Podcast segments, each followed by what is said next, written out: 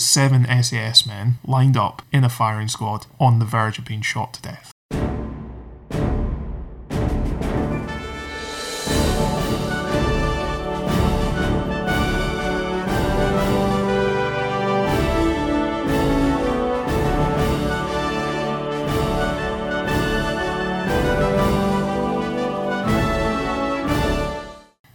Hello and welcome to For You The War Is Over, a podcast about Second World War prisoner of war escapes, hosted by me, Dave. And me, Tony. And in this episode, well, what do I say?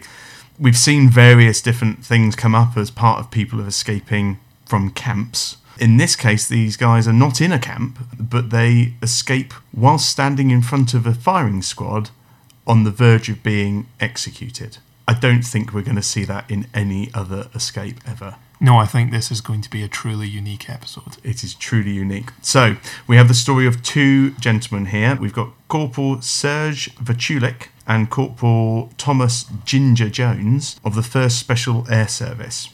Now, Vaculík, he was 24 years old. We've got an address in Camberley, but he was a Czech national and had joined the British Army in 1941. Yeah, and of course it's not unknown for Czechs, Dutch, Belgians, Poles, French to have made their way over to the United Kingdom following the occupation of their respective countries and to continue fighting. So that's entirely normal in that sense. Absolutely. And our second man is Jones, who was born in Wigan. He was a minor pre-war, slightly older than Vaculík, so he was 30 at the time of his capture. But he'd been a keen footballer and amateur boxer as a child before the war, but he had joined up early. He'd already seen action, so he'd been in North Africa and Italy before he came to be in France with Vaculík. So let's have a little look at what these guys were doing in France. So let's move to the 5th of July 1944, when both of these men were parachuted into France as part of a group of 12 commandos, and they were dropped just in the sort of south suburbs of Paris, which is a fair way from where the Allies were at the time. So 5th of July, mostly the Allies were still in Normandy. Germans were still occupying Caen, which was taking a huge amount of efforts to try and liberate. So effectively they are, give or take, 250 kilometres behind enemy lines. Okay. And their task for that particular night was, under the command of Captain Pat Garstin, was to damage beyond use German aircraft on French airfields and destroy the airfield ammunition dumps.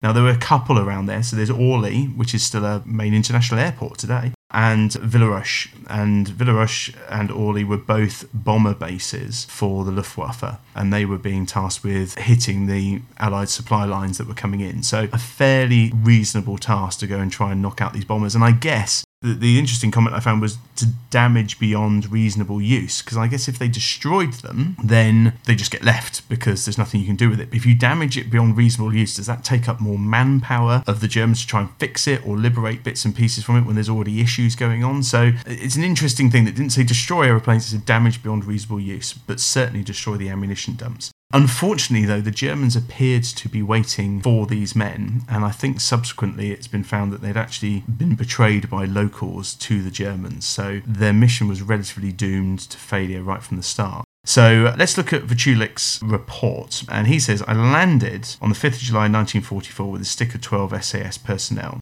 After 3 hours, I was captured by the Gestapo." So that's quite interesting. It's not a good start. It's not a good start. Now, the fact that the Gestapo were on hand for these paratroopers arriving is interesting. It's just not armed guards, it's the Gestapo. It says, "Three of our party managed to escape the drop zone, and Corporal Jones and I were taken prisoner amongst a number of others, some of whom were wounded.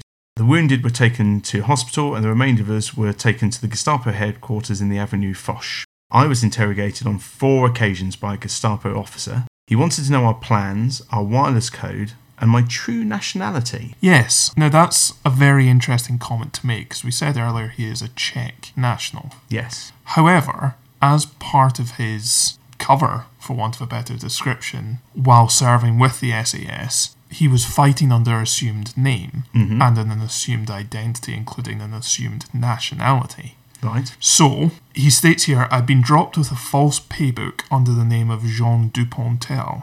a French-Canadian from Quebec. Now, that's smart because, first of all, they were, of course, on the Allied side, so perfectly acceptable cover, but equally, because his country was occupied, had they discovered that he was a Czech national, it would have put any family he might have still had in Czechoslovakia at serious risk. Mm-hmm. So there's a couple of reasons for this cover. And being a French Canadian from Quebec would allow him to speak French and English without it being particularly detectable. So it's a good cover from his perspective. I think it's brilliant. But it also indicates why the Gestapo were so desperate to find out his true nationality. So he states, "I was beaten up and slapped during my interrogation. After 3 days of interrogation, I and the other members of my party were taken to a private hotel and there put into solitary confinement.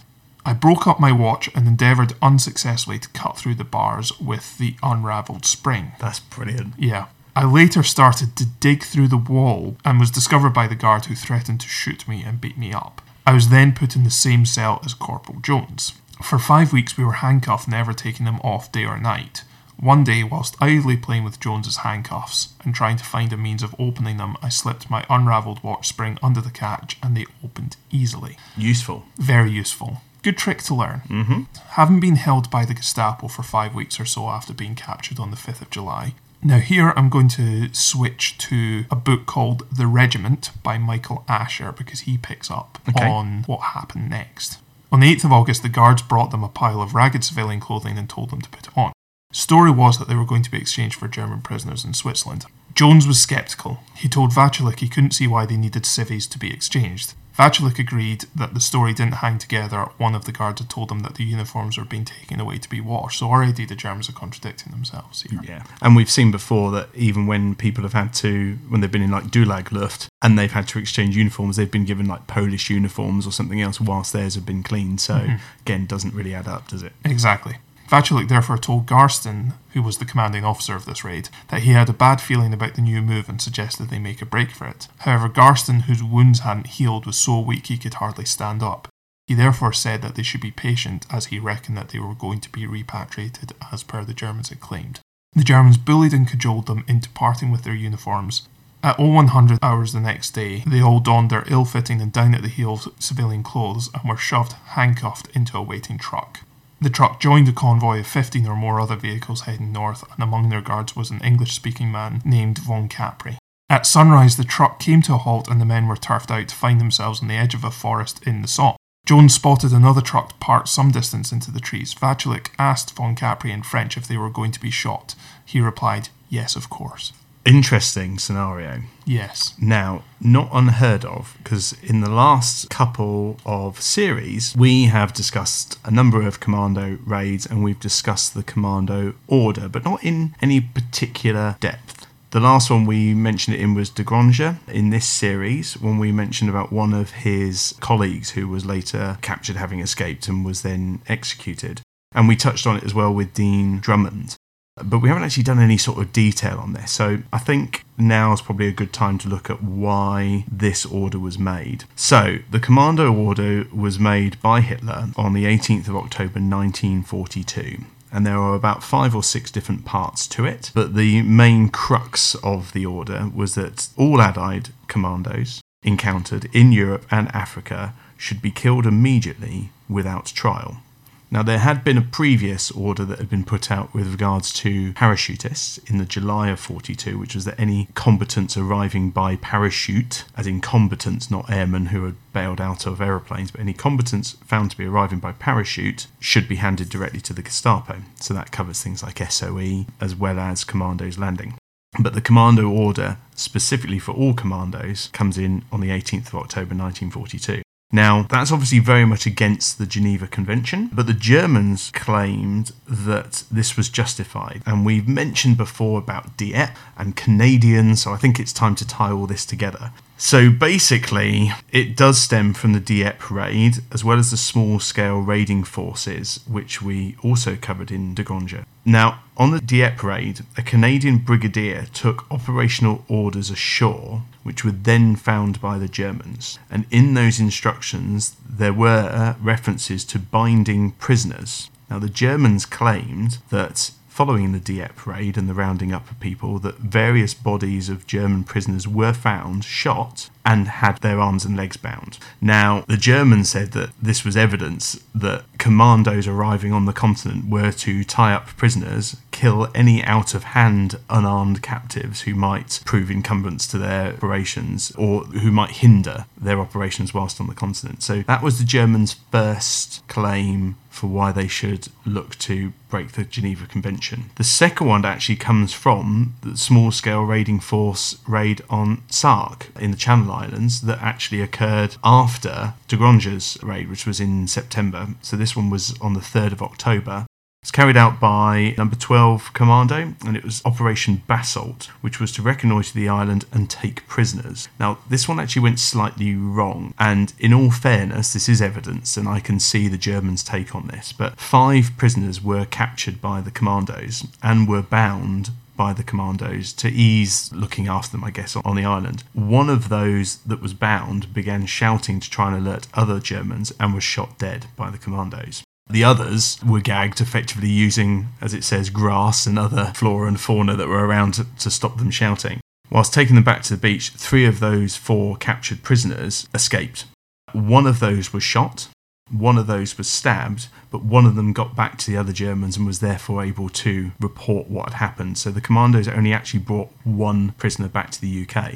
But you now have effectively 2 cases, the first one claimed by the Germans, but the second one evidenced of prisoners who were bound and unable to fight being shot. So the result of that was twofold. So the first one was that the Germans' initial retaliation shackled nearly 1,400 Allied prisoners, many of whom were Canadians who had been captured at Dieppe, and we have mentioned that before. The Canadians retaliated again by actually shackling German prisoners in Canada, and there seems to have been a bit of to and froing up until the December of that year. But effectively, the Germans were claiming that because commandos were breaking the Geneva Convention, Germany would therefore adopt the same methods against any, quote, sabotage units that they encountered. So that covered SOE, resistance, and commando operations. So that's what led to the commando orders. Looking into it, it actually took effect quite quickly. So the order came in on the 18th of October, 42. It was first enacted just 5 days later, 23rd of October, when 7 men were shot. There are many cases. I'll go through a couple of them. So Operation Freshman, which is the heavy water plant in Telemark, that was a bit of a disaster. All of the survivors, because obviously that was a glider landing, they crashed, there were lots of injured. All of the survivors of that operation were executed under the commando order within hours of being notified that they were there. There were 6 more Royal Marines in December of 42. That was particularly nasty. Some of them were wounded, and they were actually not all shot, but those ones were actually injected with air into their bloodstream. There are other occasions of lethal injections being given in hospital and things like that. And I think there's a couple of cases of hangings. But then there were 7 Navy men in July of 43. 15 US soldiers in Italy, interestingly enough, in March of 44. And under this particular guise, so we're looking at Normandy and post-D-Day, there are actually 34 SAS soldiers in total were executed under the commando order in the Normandy campaign. Lots of these were brought to war crime trials after the war. In total, I found that there were 16 incidents going as late as the 20th of February 1945 of the commando order being carried out, and that relates to 186 individual murders that were tried for, but the number would have been higher. It would have been considerably higher, because there's quite a few that were done in just 1s and 2s, but these are the big ones that actually reached the war crime trial. So that's generally the commando order and why the Germans felt that this was a necessary move to take. No, that's useful. This thing gives us the context as to why it was the Gestapo who was waiting for them, put straight into Gestapo hands, interrogated by the Gestapo, and ultimately why what we have here is a group of SAS soldiers who have just been told by their Gestapo guard that they will be shot. And they're now not in uniform as well, so any witnesses to this are not going to be potentially reporting the execution of military personnel. Exactly. It's the murder of people dressed in civilian clothing. So returning to Vaculík's report and to recap, he states, at 0100 hours on the 9th of August, we were put in the truck. Now, by this stage, 2 of those who were captured had died of their wounds. So we started off with 12, as we said. 3 managed to escape at the time of the raid. and so were never captured, and then two more have since died of their wounds. So we're now down to 7 of the original 12. Yeah. So the 7 were put into a truck at all 100 hours on the 9th of August. We were accompanied by a convoy of about 20 cars, and heading north they eventually stopped in the forest in the Somme. We were taken out of the truck, led into an open space and lined up. Here we faced a squad of 5 men, 3 Gestapo officers, 1 civilian and 1 SS sergeant, all armed with Sten guns. The sentence was then read out to us, and we were found guilty of working with the terrorists and were condemned to be shot to death. So what we have here is 7 SAS men lined up in a firing squad on the verge of being shot to death. Yes. You would have thought very little option and any way out here. Yes. They're cornered. Yes. Handcuffed. With seconds to live. So turning to an article that was written in October 2020 by Lord Ashcroft about Vaculík and Jones, in which he goes into a lot more detail about the actual escape itself using some of his post-war research. Mm-hmm. He states, Vaculík had been weakened by torture and a lack of food. He was also so scared that his knees began to tremble and he half fell to the ground, but the butts of several SS rifles propelled him forward. As he was being lined up to be shot, his thoughts turned to his younger brother Antoine, whom he had not seen for 5 years but who he knew was fighting with the French resistance. Then as he listened to the birdsong, he thought of his parents who lived in a tiny house in Brittany. God help me, he whispered under his breath. I'm too young, I don't want to be shot down like a dog under these trees. As the men prepared to be executed, he glanced at his best friend, Corporal Thomas Ginger Jones, short and stocky, who was the last man in the line. An SS captain read out a statement, first in German, before one of his sergeants translated it into English. Having been tried and found guilty before a court-martial of collaborating with French terrorists and in this way endangering the security of the German army, you have been sentenced to death by shooting.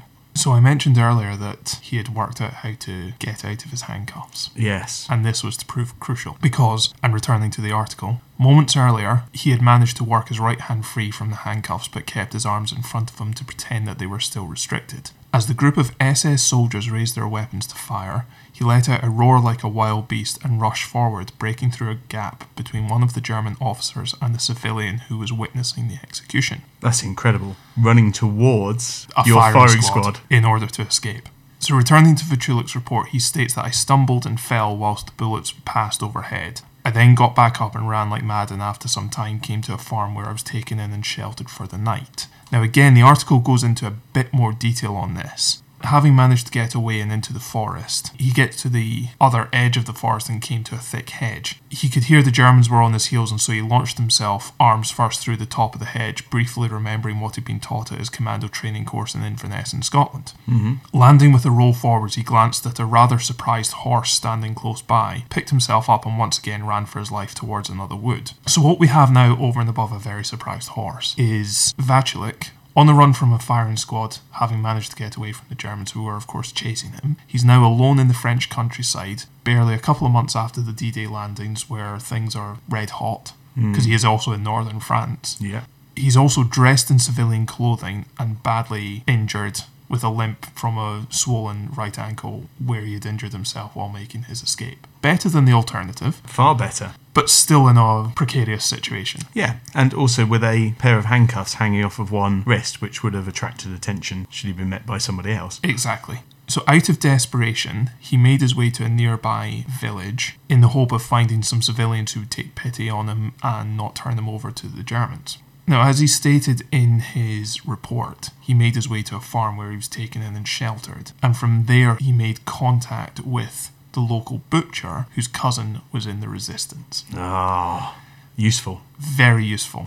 So having made contact with helpers and been introduced to the local resistance, it's worthwhile going back to see what happened to the others. Yes. Specifically Jones. Absolutely. So Jones states that in the commotion caused by Vaculík's escape, he had raced away from his position at the end of the line before tripping and falling on a route. Bullets hit the ground around where I was lying. I was afraid to move. I knew that my only chance now was to pretend to be dead. I heard someone come up to me and my heart almost stopped beating. I was astonished at still being alive. Jones, having pretended to be dead and been checked by a Gestapo officer, then had to lie dead until the Gestapo firing squad had finished its work. Mm.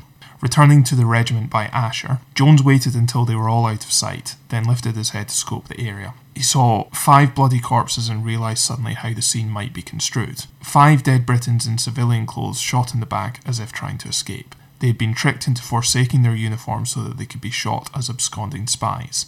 Jones didn't linger. He jumped over a fence and vanished into the forest, emerging into a cornfield where he went to ground. So returning to Jones's report, he states, "I then ran as fast as possible through the woods. After 4 or 5 miles, I came to some farmhouses where I asked a civilian for help. He put me in touch with the resistance who took me to a nearby forest. I stayed there for 1 week." So Vaculík, who, as we know, has made contact with the resistance, is at this time currently recovering. And while his ankle is healing, he's told by his friends in the resistance that 3 miles away there are villagers who have found a man who doesn't speak any French but was asking for help. At first he thought this was a trap, but agreed to accompany the Frenchman to see the stranger. The two men slipped into a house and listened to the stranger talking in English. The voice coming from the kitchen was unmistakable. It was Ginger Jones, so he entered the room. The two friends stared at each other as if they'd both seen a ghost. They then shook hands and hugged each other warmly. So having both managed to make their escape from a firing squad seconds from death, miraculously, Jones and Vaculík have now managed to come back together and join up again through their connections in the resistance. However, as if that wasn't enough, their adventures were not to end there. No, they weren't. So, having made contact with the resistance, once they both recovered, Vaculík states, "From the 10th of August to the 1st of September, I helped the resistance. I taught about 120 men how to use brain guns, bazookas, grenades and other arms. A useful man to know." They were there for a month, and returning to Ashcroft's article, he states, "Their first mission was to ambush a German staff car that the resistance had observed passing by each day and which never had a motorcycle escort.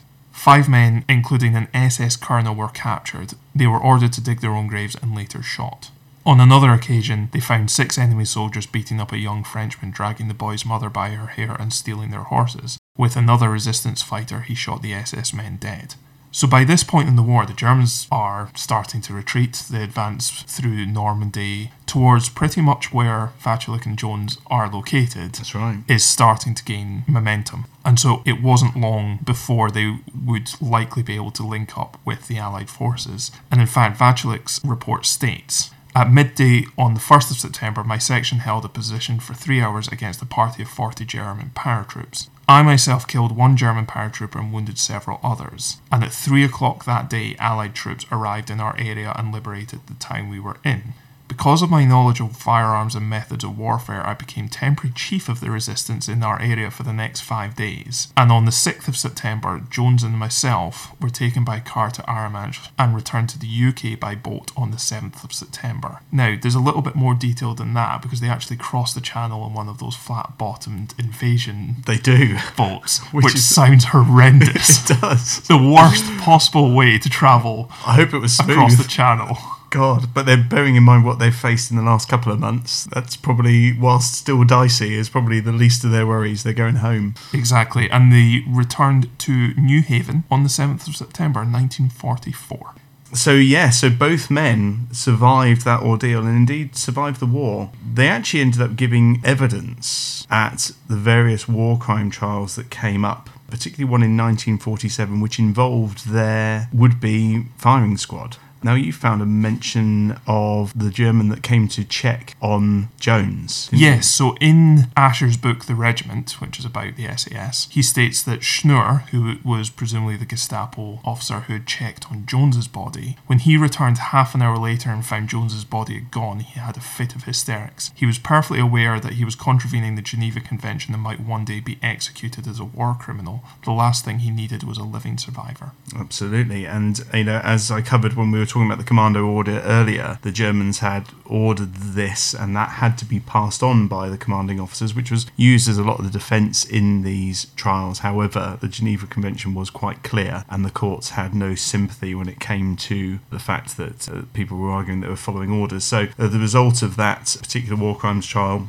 2 of those firing squad were imprisoned. All were found guilty. The other 4 were hung as a result of those actions that took place that day. So your Gestapo officer was right to feel hysterical over what had happened. Yes, I must admit I have limited sympathy. Indeed. Vaculík did find his way back to his Czechoslovak family and indeed his family in France post-war, as did Jones, who actually went back to his pre-war occupation as being a miner up in Wigan. The 2 did meet regularly and they stayed firm friends. I mean, obviously they'd faced death together at that one particular point. Absolutely, because we often hear about people talking about, you know, brothers in arms, banded brothers, as they serve together and face death together during that service in the army or any of the other services. But I think there's almost an even greater intensity in the sense that they didn't just face death together in the traditional sense of on a front, but they faced death together in a firing squad. That's an even greater level of intensity to me, anyway. Oh, absolutely. And actually, Vaculík did record his story, didn't he, in a book? He did, yes. So he wrote a book in 1954. The English version is called Air Commando. The French version is called Un Béret Rouge, which is, of course, the red beret.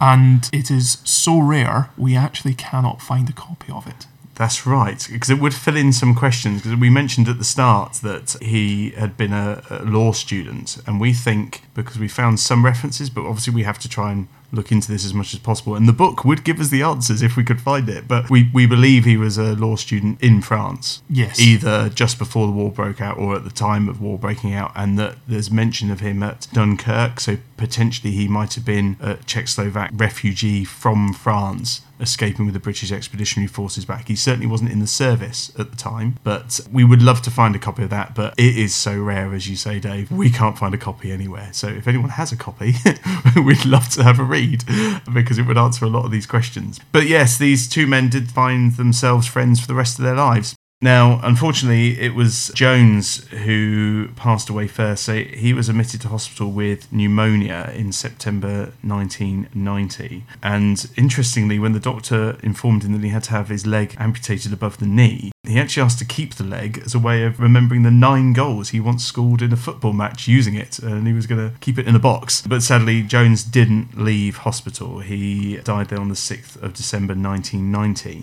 Now, as it seems to happen with this, the SAS had heard that Jones has passed away as one of their ex-brothers and contacted the family and said, is there anything that the family wanted? And they said, well, absolutely, you know, he'd been good friends with Vaculík all of these years. Could the SAS get the message to Vaculík that Jones had passed away? A couple of days later, the message came back that Vaculík too had passed away the very next day following when Jones had passed away. So Jones passed away on the 6th of December and Vaculík passed away on the 7th of December. So 2 men who faced death together and were then lifelong friends died within 24 hours of each other in the 1990s. An absolutely incredible coincidence following an incredible life and an incredible escape. Absolutely. Well, thank you for listening. We hope you enjoyed that. If you'd like to subscribe, we're on Apple iTunes, Google Podcast, or indeed any of your favourite podcast platforms. Or you can find us on Twitter and Facebook by searching at FYTWIO. Or if you want to send us a more long-form message, you can email us at FYTWIOpodcast@gmail.com.